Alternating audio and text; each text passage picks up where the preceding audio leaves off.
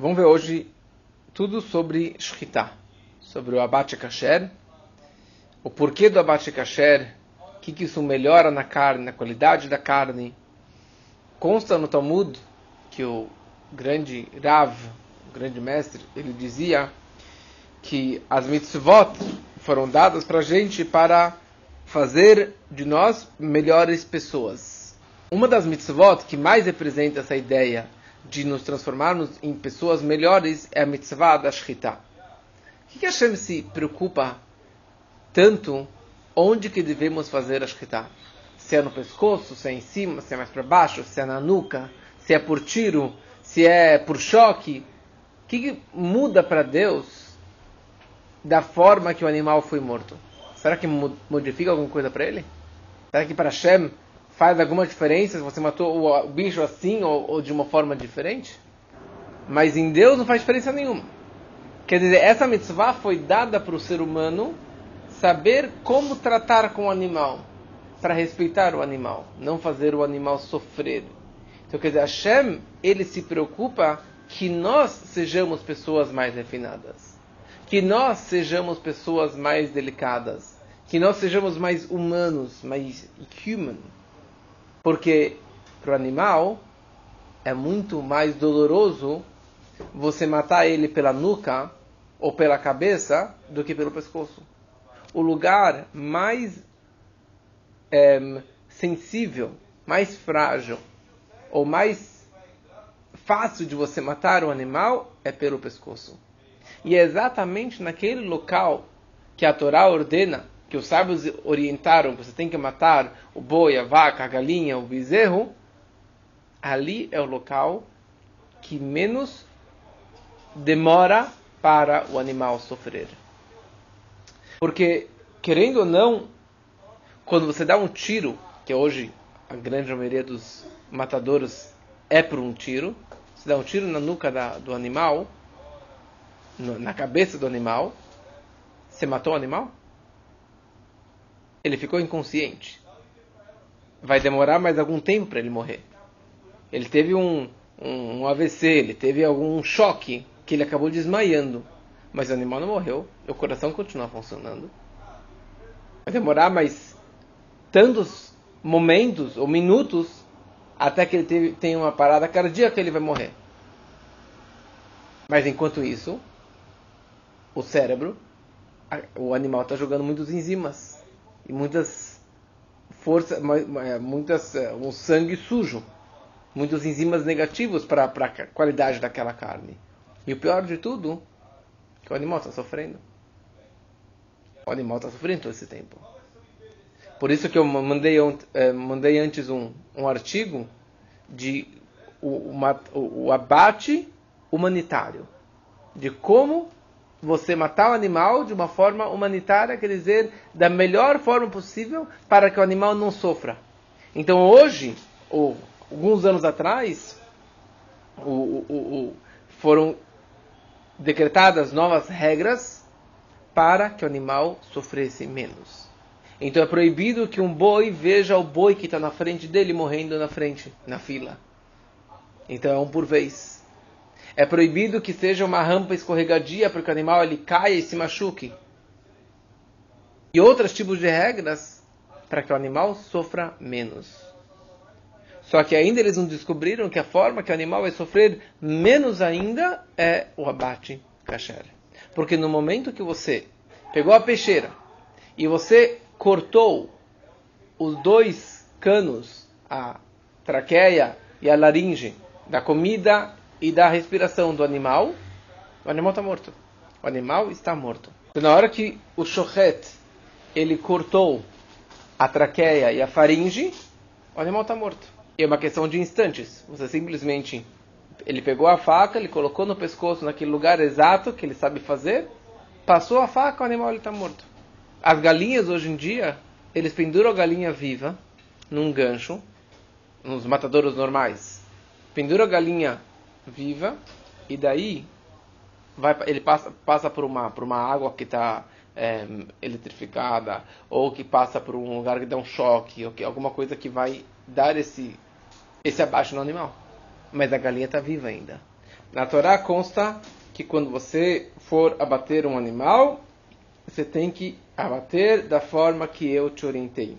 Você tem que fazer uma shkita para o animal e só então você pode é, comer da carne do animal. Agora, todos os detalhes de como que tem que ser o abate, onde tem que ser o abate, com qual objeto, com qual faca que tem que ser o abate, isso tudo foi passado oralmente para Moshe Rabbeinu no Monte Sinai, e daí faz parte da Torá oral que ele passou de boca a boca. É interessante que consta que quando Deus no Monte Sinai estava ensinando para Moshe Rabbeinu as leis da Shkita, Moshe teve muita dificuldade em entender, não estou entendendo o que você está falando, porque até então não se fazia o abate, não tinha Shkita. Moshe não conseguia entender. Como outras coisas que Moshe não conseguia entender, e Deus teve que mostrar para ele. Quando Hashem falou para ele, faça uma menorá de ouro, ele falou, que menorá de ouro? Como que se faz uma menorá de ouro? Então Deus mostrou para ele uma menorá. Ele não sabia como é, fazer o Rosh Chodesh, a primeira mitzvah, de consagrar a lua, de saber quando que é o novilúnio. Ele não estava entendendo quando que quer dizer uma lua, uma lua nova, que, que, em que posição exata. E Deus falou para ele, a Chodesh Jazé. É essa forma que a lua tem que estar. E assim também, qual é o local exato da Shkita, do abate? Moshe não estava entendendo. Então Deus mostrou para ele o que, que seria um animal sendo feito a Shkita nele. Então isso está escrito claramente na Torá, essa ideia. Fazer Shkita, você pode fazer em qualquer lugar, menos no Beit HaMikdash. No Beit HaMikdash eram os Kohanim que faziam abate para os sacrifícios no altar. Mas em todo Jerusalém, em toda aquela redondeza, você não pode fazer abates. Por quê? Porque pode ser que você está fazendo um abate para idolatria, para Vodazará. Então é proibido. Mas um lugar que não é específico para idolatria, sendo fora lá do Betamigdash da, da, lá de Jerusalém, você pode fazer o abate, que não tem essa, essa questão de uma, de uma idolatria. A ideia, na verdade, de fazer um abate é você elevar esse animal do reino animal para um reino mais espiritual, mais elevado. Então, tudo que a gente come na vida, tudo que a gente come, você tem uma preparação. Você tem que cozinhar, você tem que fritar, você tem que limpar, você tem que descascar. E não é toda comida que é boa para o seu corpo, não é toda comida que vai ter um, um bom tempero, um bom gosto. Então, mesma coisa em relação à carne. O animal, ele está num nível inferior ao ser racional. Você quer comer a carne, você quer elevar esse animal, essa comida, para o ser racional, ou para um ser espiritual, para algo mais elevado. Então a primeira coisa que tem que fazer é fazer uma shkita. Esse é o primeiro nível. O primeiro passo é fazer uma shkita do animal. Obviamente, o animal que é o animal kasher, como já falamos eh, anteriormente. A palavra shkita significa retirar. Eu estou shochet, eu estou, eu estou, na verdade, tirando ele do reino animal e elevando ele para um nível mais elevado, um nível espiritual. Quer dizer, um nível que, para uma Neshama, para um judeu que tem uma Neshama, comer essa carne de uma forma segura. E não que ele vai acabar caindo para o reino animal. Então, essa ideia de você estar elevando se expressa nas três nos três tipos de bichos ou de, de espécies que nós podemos comer. Nós temos os mamíferos, nós temos os peixes e nós temos as aves. O mamífero, animal terrestre, que ele é terrestre, que ele é pesado, é, um boi pode ter uma tonelada ou mais que uma tonelada, quer dizer que é um animal muito, muito pesado, muito conectado com a terra, pé no chão, pata no chão. Então, para você conseguir retirar ele do mundo terrestre e elevá-lo para o mundo espiritual e fazer dele algo kasher e algo mais elevado, você precisa cortar os dois canos, a traqueia e a faringe. Não eles por inteiro, mas a maioria deste, desses dois canos. E dessa forma você está possibilitando que ele possa ser elevado. O peixe que vive na água, que é um lugar não terrestre, que é um lugar mais refinado, mais delicado, que pela Kabbalah é explicado que o, que o oceano representa os mundos espirituais ocultos, você não precisa de um abate no peixe. O peixe, sendo kasher, tendo esquema em barbatana, você não precisa fazer um abate. Você pode comprar uma sardinha já pronta. Não foi um judeu que abateu aquela sardinha.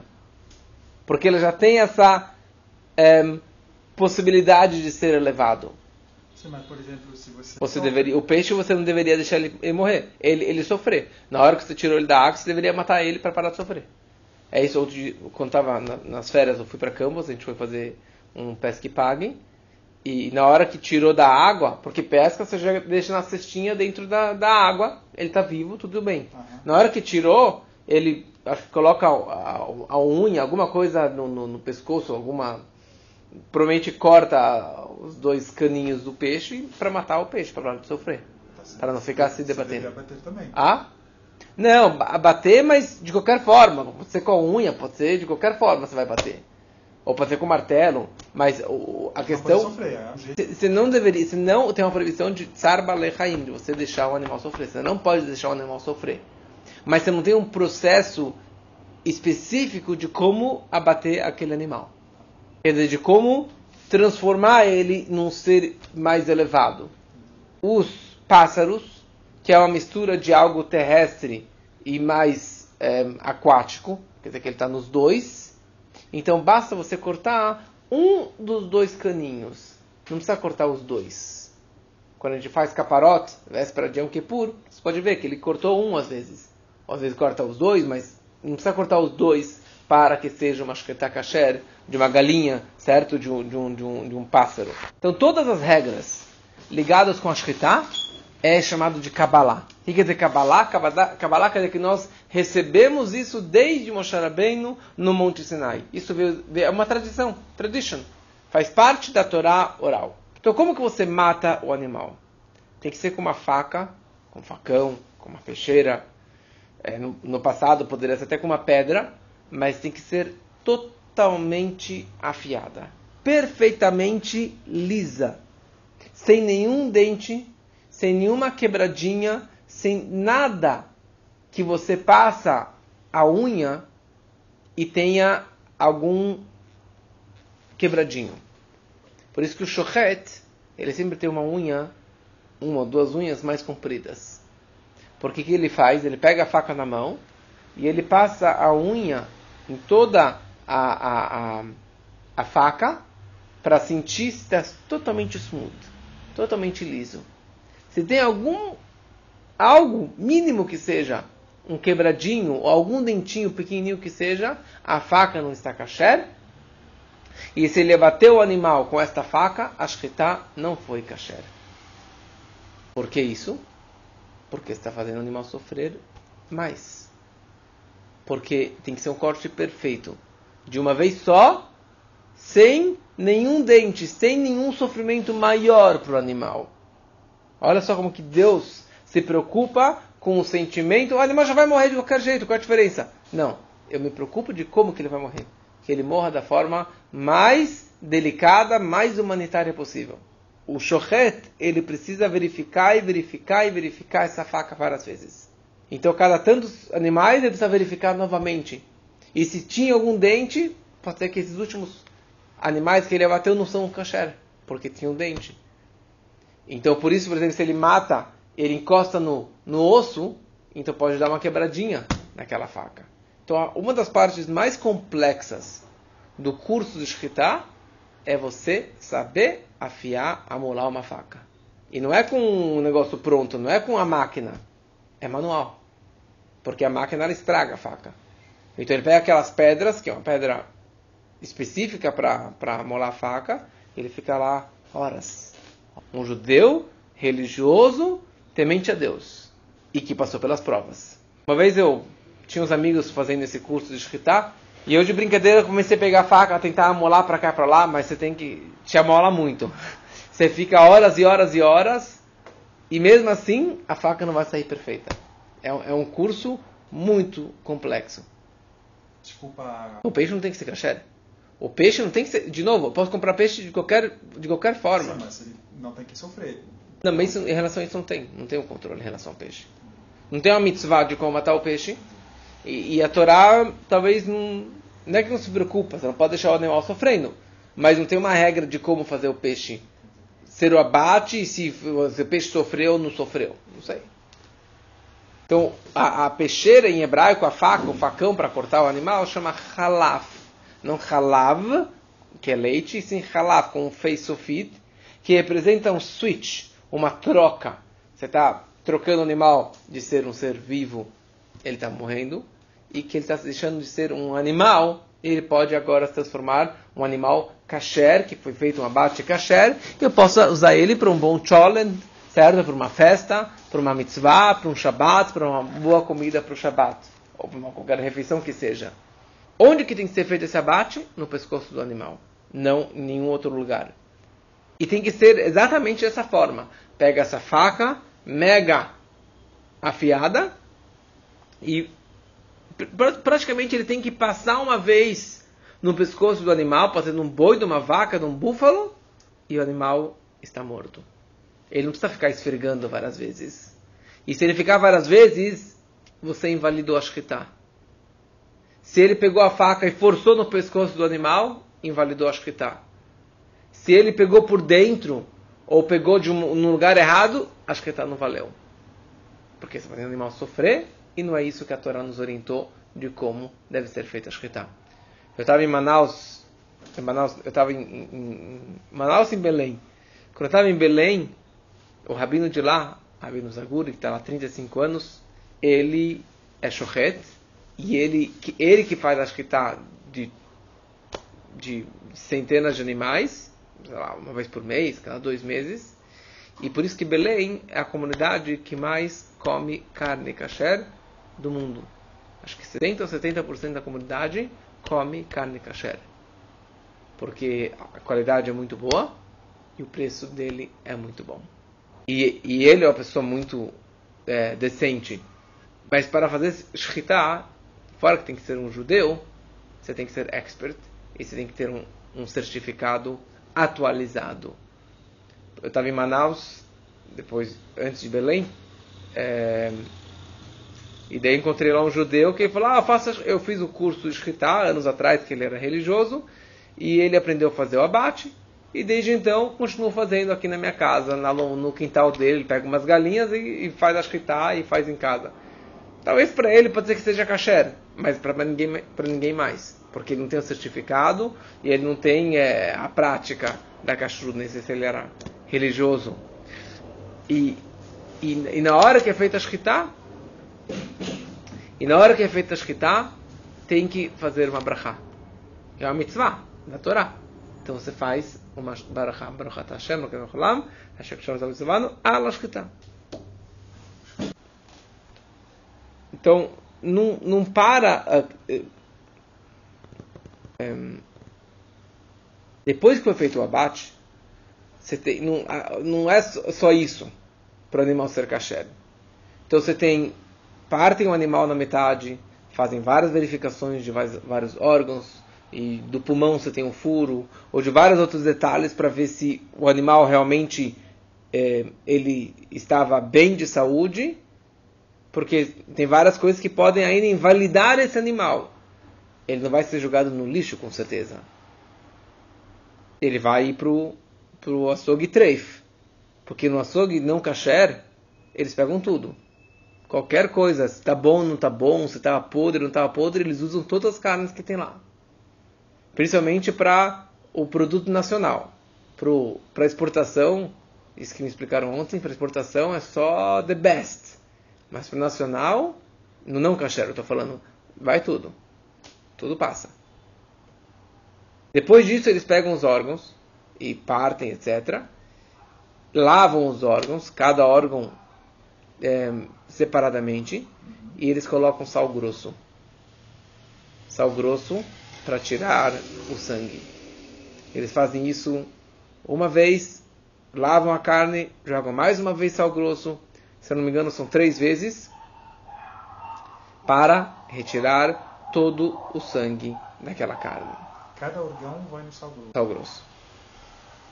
Por isso que a carne kasher é mais salgada e não é tão suculenta, né? Não tem tanto, tanto sangue dentro. Apesar que às vezes você compra uma carne e vem um, um, um sangue, mas aquilo não é sangue, aquilo já é caldo de sangue, mas não é o, é o caldo da carne. É o líquido que está fazendo da carne, mas não é sangue. É que às vezes é o... Não, muitas vezes parece um sangue, mas não é o sangue. O sangue próprio, quer dizer, o sangue venoso, o sangue vermelho, escuro, ele já foi tirado. Porque o sangue é vida. O sangue é a vida do animal. Então isso representa a personalidade do animal. Por isso que a Torá fala, você pode comer do animal, mas não pode comer do sangue. A gente leu semana passada na Torá a proibição de comer sangue. Três vezes a Torá fala muito cuidadoso de não comer o sangue. Que Adamo a nefesh. Porque o sangue é a alma daquele animal. Então, na hora que eu ingerir o sangue daquele animal, de certa forma eu tô, eu tô me apoderando do, do, das características daquele animal. Eu estou pegando a agressividade daquele animal, as, as, as, emoções daquele animal, porque o sangue representa é, é a alma, é a vida. Então a Torá fala, você pode comer da carne do animal, mas não do sangue. Então aquela carne mal passada nunca vai ser a mal passada como que é no, no treif. Por causa que é, o sangue já foi retirado. Você pode comer. Sal grosso ele acaba, acho que ele suga mais, né? Ele suga mais. Ah, você coloca um sal grosso, né? Pra, pra tirar mais o gosto, né? Então tudo isso explica o porquê do preço tão caro do kasher. Porque ah, que, o, que tem a máfia dos rabinos, as pessoas cobram a mais. Mas não é bem assim. Tipo, tá, todo mundo tem que ganhar. Mas tem alguns que exageram, sim. Mas é um procedimento muito caro. Eles têm que parar a fazenda. Que abate lá mil bois por dia. E vai fazer agora só o kasher. Então você tem vários magichim para matar lá. E cada masguiar é muito caro. Porque ele fica fora da família tantos meses. E depois você tem os, o, o, o shohatim, que faz o abate. E sobre eles você tem que ter um rabino. Supervisão? Supervisão de um rabino. Você tem que ter um nome, não necessariamente que ele esteja lá no abate, mas que seja o nome que vai seguir é o nome do rabino que dá supervisão em todo aquele matadouro. Então, o Livin é o Rabino Kohen, quer dizer, Petiakov. O Meadrin é o Rabino Ilovich. O 770 que é Chabad, Rabino Shammai. O Swift é o Rabino Berkes. Então, você tem um... Não somente que ele vai ser o Shochet, mas você tem que ter o nome dele. Por que tem que ter isso? Porque foi feito... Existia uma regra no passado que chamava Takanot Haklal. Regras sobre a comunidade. Quer dizer que os rabinos eles instituíram algumas regras é, para ajudar e facilitar no cumprimento das mitzvot que sejam feitas da forma correta. Então, duas dessas regras, ou três dessas regras, estão ligadas com o Shritá. Uma delas fala que o Shochet ele tem que ser apontado por um rabino da comunidade. E ele tem que seguir as regras do rabino da comunidade. E ver se ele é Irachamaim, se ele tem, é temeroso a Deus. Mas, por exemplo, então, cada um... compraria no Swift, por exemplo. Hã? O seu não compraria no Swift. Óbvio que eu compro. compraria. O, o Swift é maravilhoso. Tá. O Swift Kasher é maravilhoso. Por quê? Porque o rabino É muito bom. Berkes é o pai da minha falecida cunhada. E é uma pessoa top de qualidade e de pessoa. E é um rabino de mega confiança. Entendi. Mas tem essa coisa de confiança. Eu sei quem que é. Entendi. Então, se eu sei que o Rabino Shammai agora ele foi até Belém para fazer um abate, então eu vou de olho fechado. Eu sei que ele que fez. Agora, outros abates têm escândalos. Tem histórias, você fala, uau, aconteceu isso, aconteceu aquilo, porque talvez é, o Rabino não está tão supervisionando de uma forma presente, não sabe tudo que está rolando lá dentro. Então, por isso que é, não é tudo a shkita que você come. Então, é, esses matadouros aqui em Mato Grosso, esses lugares todos, não é nem para o Brasil, é tudo direto para Israel. Tudo direto para exportação. E não é top quality. Quando chega em Israel, você não tem a melhor ashgaha. Você tem a ashgaha da Rabanut, que é uma ashgaha básica. Porque não é da melhor, da melhor qualidade. Quer dizer, kasher, só que poderia ser muito melhor. E um outro decreto desses, dessas regras da comunidade que foi feito é que parte do dinheiro da carne vendida tem que ir para o rabino, o salário do rabino. Por causa que o rabino está colocando o nome dele em jogo. Não é só que ele fez um business, ele está ganhando uma mega grana. Não, ele tem uma responsabilidade por trás disso. E sempre a crítica vai em cima dele. Então, na verdade, é... você pergunta para alguém, por que, que você come? Não, como porque eu tenho fome. Por que, que você bebe? Eu bebo porque eu tenho sede. Por que, que você dorme? Porque eu tenho sono. Mas quando você responde assim, você está respondendo que nem um animal. Porque o animal ele come porque ele está com fome, ele dorme porque ele está com, ele tá com sono, ele se procria. É, sobrevivência. É sobrevivência. Os prazeres animalescos. Agora, se você falar, bom, sabe o que? Eu como para ficar forte, para ter saúde, para poder ganhar mais dinheiro, para conseguir. Bonito. Isso aqui é uma resposta mais digna para um ser humano dizer então, quer dizer, para eu poder curtir melhor a vida, para eu conseguir construir uma família, construir a vida. Mas um Yehudi, um judeu, ele tem que ter uma razão mais elevada. Por comer e por beber. Eu quero estar, saúde, eu quero estar saudável, eu quero ter força para poder servir a Deus da melhor forma possível.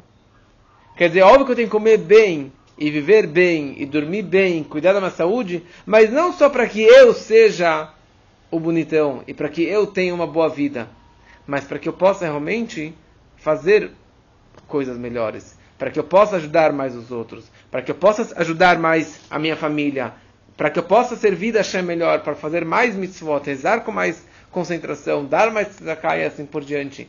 Quer dizer, uma razão muito mais elevada, muito mais refinada do que simplesmente algo animalesco, algo prazeroso por, por mim mesmo. E essa é uma lição de vida. De como que nós devemos comer. Como que nós devemos beber. E como que eu devo trabalhar. Como que eu devo ganhar dinheiro. O que, que eu vou fazer com o dinheiro. Aquilo que é permitido, não fazer simplesmente pelo meu prazer e pelo o, o meu desejo particular, e sim porque tem um, algo mais elevado. E essa que é toda a ideia da Shkita. Você está, na verdade, elevando.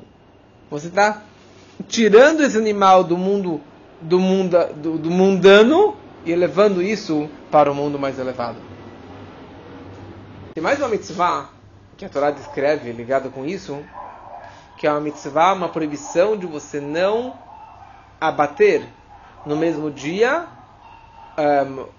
um, a mãe e o bezerro, o pai e o bezerro.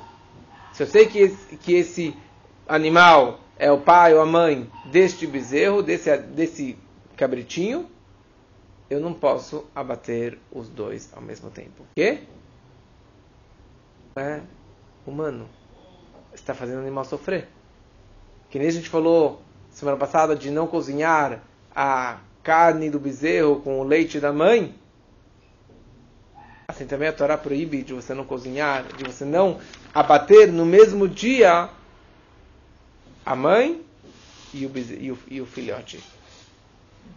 Mas é isso, quer dizer que desse artigo que eu mandei, quer dizer, você fala, tudo bem, há três anos atrás criaram regras que estão salvando milhões de animais para que sejam é, abatidos de uma forma mais humanitária. Mas a Torá já descreve isso há 3.400 anos de como que você tem que matar o animal, de como que você tem que respeitar o animal, e que você não pode fazer o animal sofrer? Mas você vai falar que essa é a razão da Shkita? Não sei se essa é a razão da Shkita. Mas isso é a razão lógica que nós possamos entender. Porque totalmente make sense. E se você faz dessa forma, o animal, ele é consagrado. Ele acaba tendo um upgrade, ele acaba tendo uma elevação espiritual. E se você come essa carne, então quer dizer, tem que ser de um animal kasher. Tem que fazer a shkita. E depois ainda eu uso isso daqui para algo, é uma refeição kasher, eu uso daqui para uma mitzvah, mais ainda está elevando isso para um nível elevado. E diferente daquele cara que eu visitava em Nova York, aquele dono daquele açougue, o Russells, que ele falava que, que desde que ele parou de comer carne, ele ficou mais inteligente. Tudo bem, porque ele tinha um, um, um açougue treif. Mas se ele tivesse um açougue kasher, ou se ele comesse carne kasher e usasse isso aqui para uma forma positiva, não sei se ele ficasse mais ou menos inteligente. Se você come um animal treif, um animal não kasher, pior ainda, então você está descendo para o mundo animal. Mas com a shritá você está elevando ele para o mundo espiritual. Então, não somente que eu estou elevando, mas o animal também está subindo ao mesmo tempo.